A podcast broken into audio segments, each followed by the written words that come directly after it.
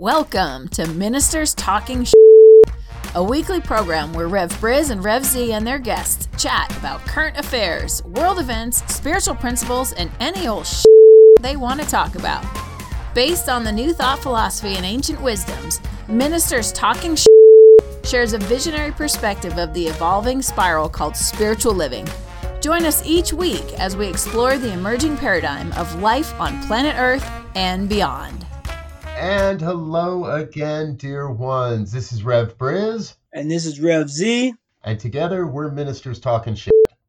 Today is episode number eight, and we're going to kick off a two episode series here because, well, this is a huge topic. And Z and I have been talking about this. Well, we've been talking about this for years. uh, but just today, in preparing for t- in preparing to record this episode, uh, we realized this is just way too much to try to handle in one episode. Uh, it may be too much to handle in two episodes, folks. Who knows? We might be here a little while. Uh, we're going to talk. The name of the title, the title of the episode is "It Ain't Black and White: Race Relations in America Today." I'll be straight up with you. I'm excited to be able to talk about this and to explore this.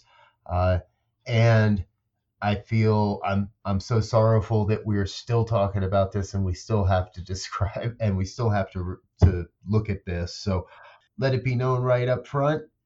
I'm I'm white privileged, and there's no other way around it. And as we were sharing, Elzia and I were talking that I have to be willing to admit that, and I have to be willing to work to dismantle the the the inherent privileges that are sent my way just because I was born with a certain amount of pigment in my body. So, see, let's uh how are you doing in all this? So we've been talking for a while here today, so we really want to bring you the highlights, folks. And I'm going to give Reverend LZ a chance to jump in here and get us moving.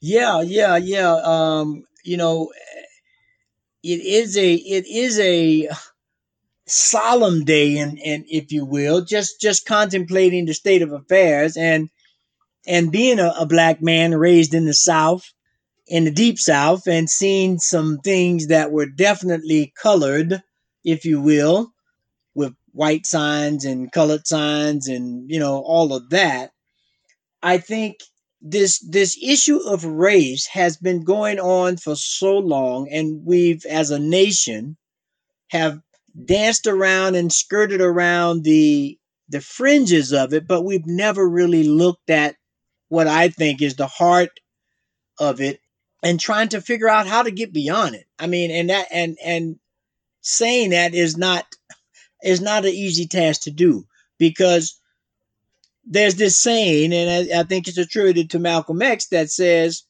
"No one gives up power.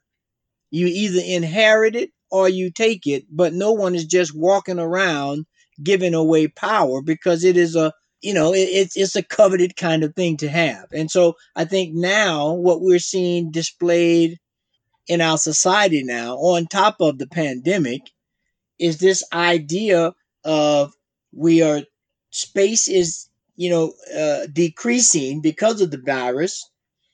And now things are going to shift and how will they be after the ship? I think is one of the things that's up for everybody. Yeah absolutely.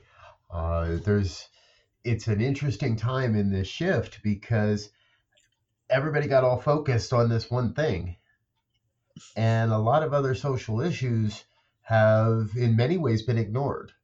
And you know i know it's it's really hard and it's really tough when we see examples like we've seen in the last week week and a half or so uh, you know, just learning of Breonna Taylor recently, the Amy Cooper video, the George Floyd video now, and and what's and and the civil unrest that's happening across the country because of this. I, I think a lot of it we had we'd become so so blinded by this other thing and I know it's easy to slip into that the belief system that things are getting better, things are doing we're doing okay. Right. We hadn't heard the story in a few months. We hadn't, it's kind of like school shootings in that regard. Haven't heard of a school shooting in a few months. Okay, that seems rather simplistic, but we forget that that's still a, an issue in our society. This week, we've been dramatically slapped around, for lack of a better term, to, to become aware again this is still an issue, folks. We have not healed this. There's still a lot of work that's out there to be done right now. And you know, I think Pelzia, I know for me, and I know for so many others, the toughest part of that question is, well, where do I start? Exactly, and and and you know, one thing that the the the COVID nineteen paradigm, if you will, has highlighted is that our basic systems of infrastructure that we lean on our our health care our criminal justice our education and our economic systems if you use that as the four wheels of the vehicle so to speak right now they're all under crises. And they are being exposed in terms of the the the, the shortcomings and the fallacies and and and places where things have been propped up as paper tigers and they're now being exposed. And now we have to figure out how to deal with the problem. Yes. and so as you said there is no one place to start. I mean that's an easy answer but we have to figure out how to have a systemic, holistic approach to dealing with this, or these racial tensions will begin to get more. Because imagine when we get to the point to where we start uh, hiring people back again and, and, and those kinds of things, I can only imagine tensions being around that of who gets hired, who doesn't get hired, and what positions, and so forth and so on. And so we have to have a clear strategy of how we kind of do a multi-prong approach to to re, to to re, resolving these issues. Yes, exactly. Uh, I, and you bring up a great topic there that I hadn't even thought of, really. Uh, right? Okay, so we're all going to be asked to, to register or uh, or prove that we're clear of the COVID. That uh, whether it's a, a an immunization passport or, or vaccine records or whatever it is, uh, will people be targeted and denied work if they put down on their application that they live in an area that was a high content or a, or had a high infection rate Right. will will this and right and here so here it is folks right here's just another one that shows up this is the systematic racism that has moved people of color into economically perilous situations across our country in so many ways in so many communities and we're almost setting it up to happen again because those are the people that are most likely to not trust a, a, a nationwide uh, immunization program. These are the folks that have been uh, oppressed for so long. Why, why would anybody want to jump on board and be a part of something where they know it's just going to lead to others saying, "Yeah, well, sorry, you don't qualify now." Right. Right. You self-identified in that group, and now you don't qualify for benefits, or you don't qualify for help. You don't qualify to vote. Yeah, and and and, and that that just you know, because as we know now, and we're beginning to see more that black and brown people are being more affected by this COVID virus in terms of deaths. I mean, I think I think the numbers float a bit, but somewhere between 60 and 70% of all the deaths of the COVID virus are black and brown people. So if we're at 100,000, that means like 70,000 people, 60 to 70,000 black and brown people have died from this virus. And right behind that, on all of the newscasts, they'll say, oh, some of these could have been prevented if we'd done uh, something a little earlier. You know, there there was this saying that always said when when a problem was in a, in a in a black and brown community or in a black community, it was just that it was a problem. But then if it moved to a white community, it was an epidemic. Yeah. And so just because of the way it was looked at, and this was not necessarily in the COVID, but but definitely if we look at some of these cases of these uh, unfortunate deaths recently, you know those things are not happening in my community so i'm not i'm concerned but i'm not really worried or i'm not up in arms because it's not happening in my community. But if it happens in your community then it's different. And a prime example of that is to look at the response between the drug addictions between crack cocaine and opioids Yes. crack cocaine was mainly a urban black and brown uh, addiction problem. Opioids is primarily a white suburban addiction problem. And the responses to it were totally different. One was criminalized, and the other was we need to provide support to get beyond this addiction. Right. We we made one a public health crisis, and we made the other a criminal offense. Exactly. Exactly. And people, we do this all the time. Our society does this all the time to people of color.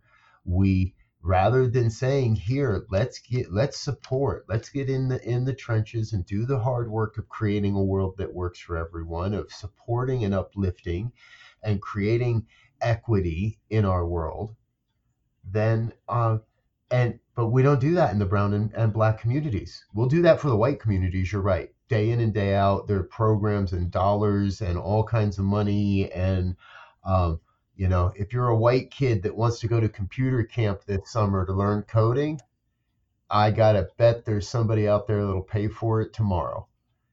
But if you're a black or brown kid that just needs to get out of the city for a couple of weeks in the summer? Well i don't hear about those programs not very much. No. not unless you're not unless you get caught up in the criminal justice system. Not unless you get caught up in another aspect of the system meant to that's been perverted. I'm sorry i'm gonna i, I want to say this. I don't think there's anything wrong with our law enforcement system and our justice system inherently i think the system themselves have, are, are built on solid foundations but i do also believe they have been perverted and used improperly to oppress a, a vast a class of people, black and brown communities uh, primarily, and other mar- and other communities as well. And if white people don't start standing up and saying enough is enough, we've got to change this. Nothing's going to change. And it's Right. not us that's going to change, and it's not white folk that's going to go save you guys, right? It's not uh, white folk. It's not us coming to the, hey, here I am with my sword and shield and helmet, and I'm going to save the day. Uh, This has to be a partnership. We have to be Yeah. willing to listen and to learn and to recognize that no one's no one with white skin is immune from white pri- pri- privilege. I, I, I don't care how bad your life was. Yeah. We we can't claim we can't claim poverty or abuse or um, uh, like, hey, I got a black friend. Um, we can't do that, people. Right. That's patently wrong. so, And and um, And no, no, you, I mean you bring up a good point because because I'm I'm thinking about you know there's the the the you know the historical story if you will and it's not something that's not known of the Titanic, right? They the Titanic went out and they had they sold tickets and they had lower price tickets and they had higher price tickets. But when that ship sunk, it didn't matter what you paid for your ticket. The ship went down and everybody on it except for the fortunate few lost their lives. Yeah, and and our country is at the same kind of a pivotal point in my mind as the titanic. We're in a ship right now called planet earth that is on the brink of hitting the iceberg. Yep, And if we can't get beyond this idea of race and and and and privilege and and I mean if we expand that out of taking care of the ship, i.e., planet Earth, and and making sure that everybody that's on planet Earth, Starship Earth, is capable of, of, of manning a position and being well at it and not being discriminated against or put in substandard situations where they can't fully develop or participate, we're going to have a serious problem trying to keep this ship afloat. Uh, I hear you. It's uh, as you were sharing the the phrase, uh, the older phrase, even older than the Titanic, right? Nero fiddled while Rome burned. Yes. And uh, and I'm afraid that there's that we're fiddling, and the the planet. Well, back in February, that was the big news, right? Before COVID, right. the planet was literally burning, uh, at least a large portion of it, and there's no question we're in the midst of an evolutionary leap, an evolutionary change, an evolutionary shift, uh, whatever we want to call it, folks, right? And I'm not the first to say it. I've been hearing it for years uh, that w- in this shift, the old ways of being, the old systems, the old uh, consciousness is going to have to be is going to have to be dismantled is going to have to uh, dissipate dissolve. Now i've never really been one to advocate uh, revolution or armed insurrection or violent demonstration. I've always been about how do we find the peaceful way through this and in this moment in time in history in this evolutionary leap I think we're witnessing another marker, a, a beacon that is saying we must dismantle the consciousness that is inherent within law enforcement and our justice system today. Because the justice system, the law enforcement and justice, if you are a black man, you are guilty. If you are a brown man, you are guilty. If you're a white guy, then you have the the benefit of being innocent until proven guilty. Yeah.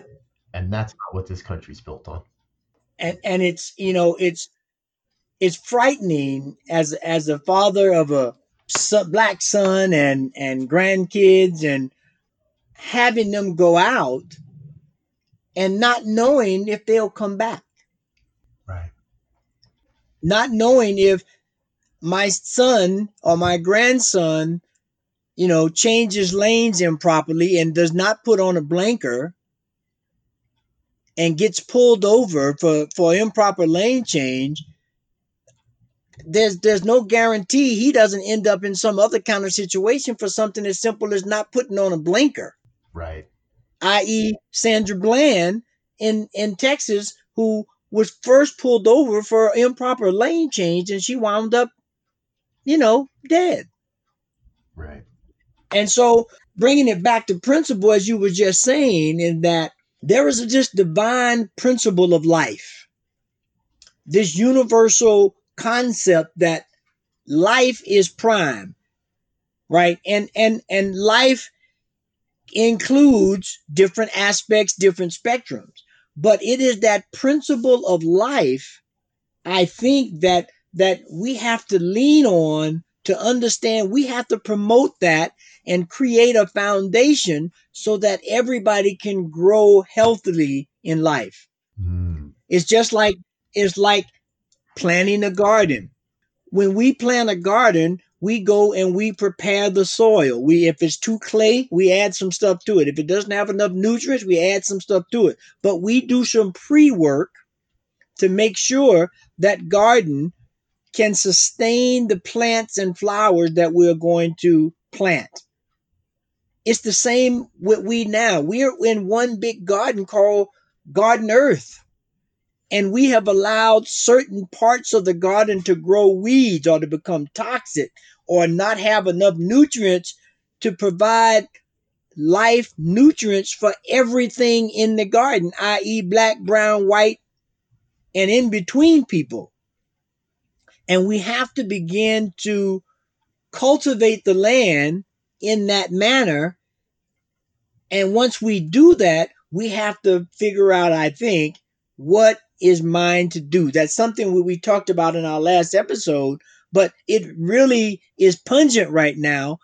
In this whole thing, what is mine to do to create a healthy garden so that everyone can grow?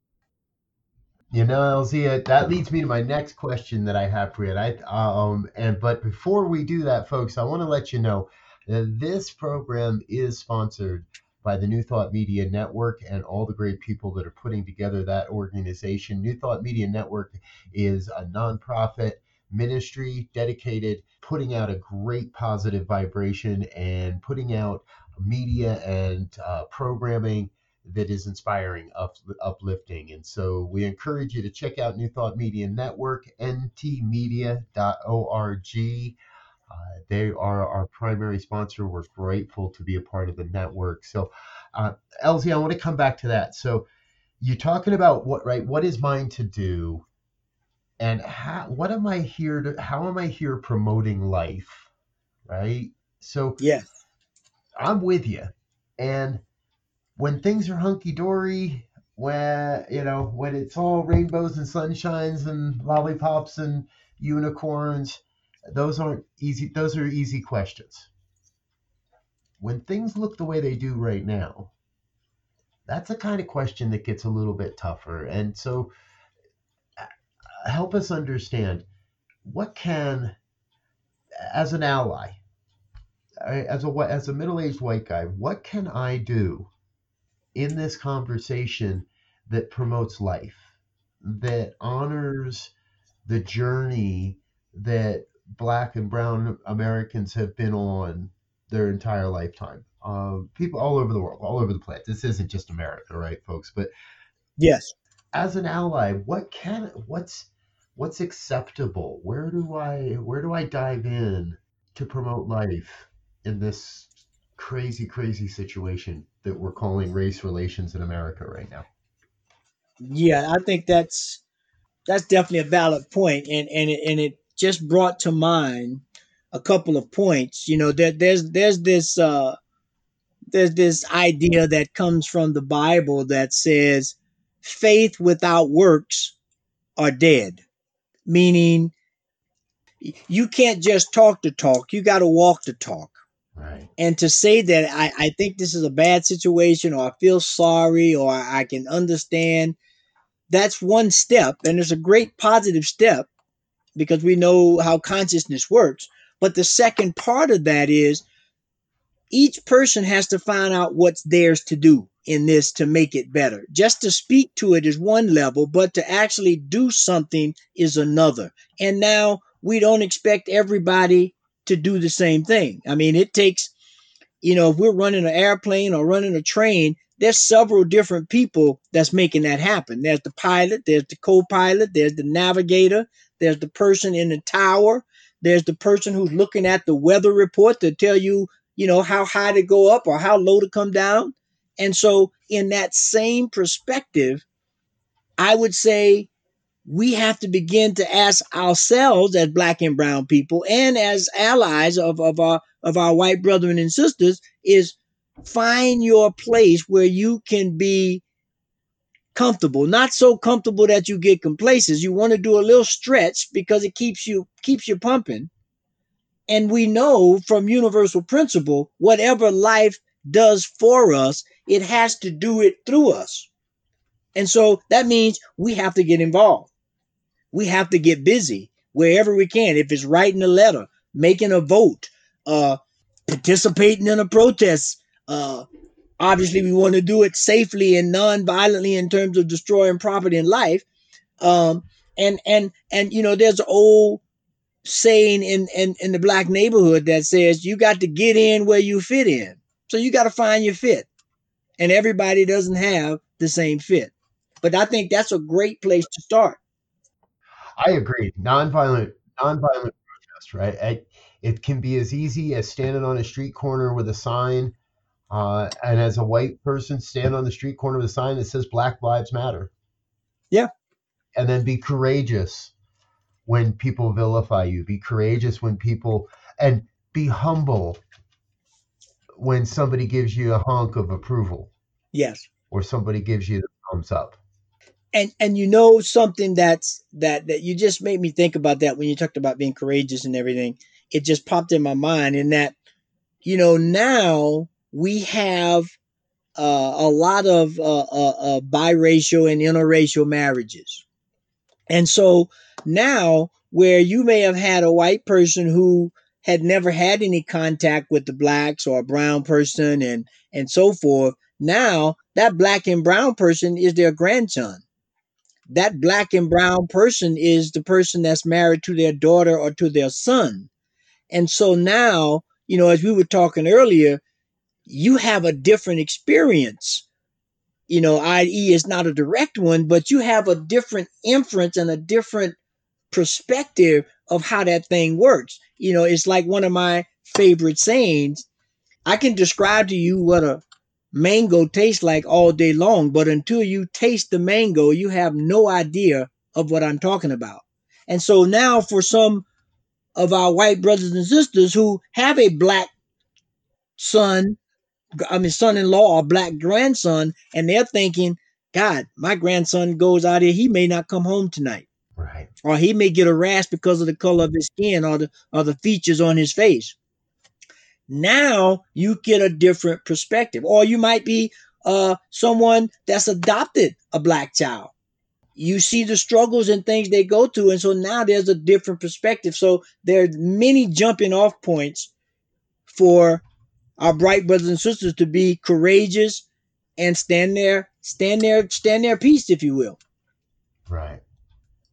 Well, folks, you know, I'm looking up here at the clock on the wall, and it looks like we have successfully invested a good half hour in just t- scratching the surface of what is a, an incredibly complex discussion. Uh, you know, we named it, we named this episode "It Ain't Black and White" because it isn't. Uh, there's no easy answer here. There's no silver pill.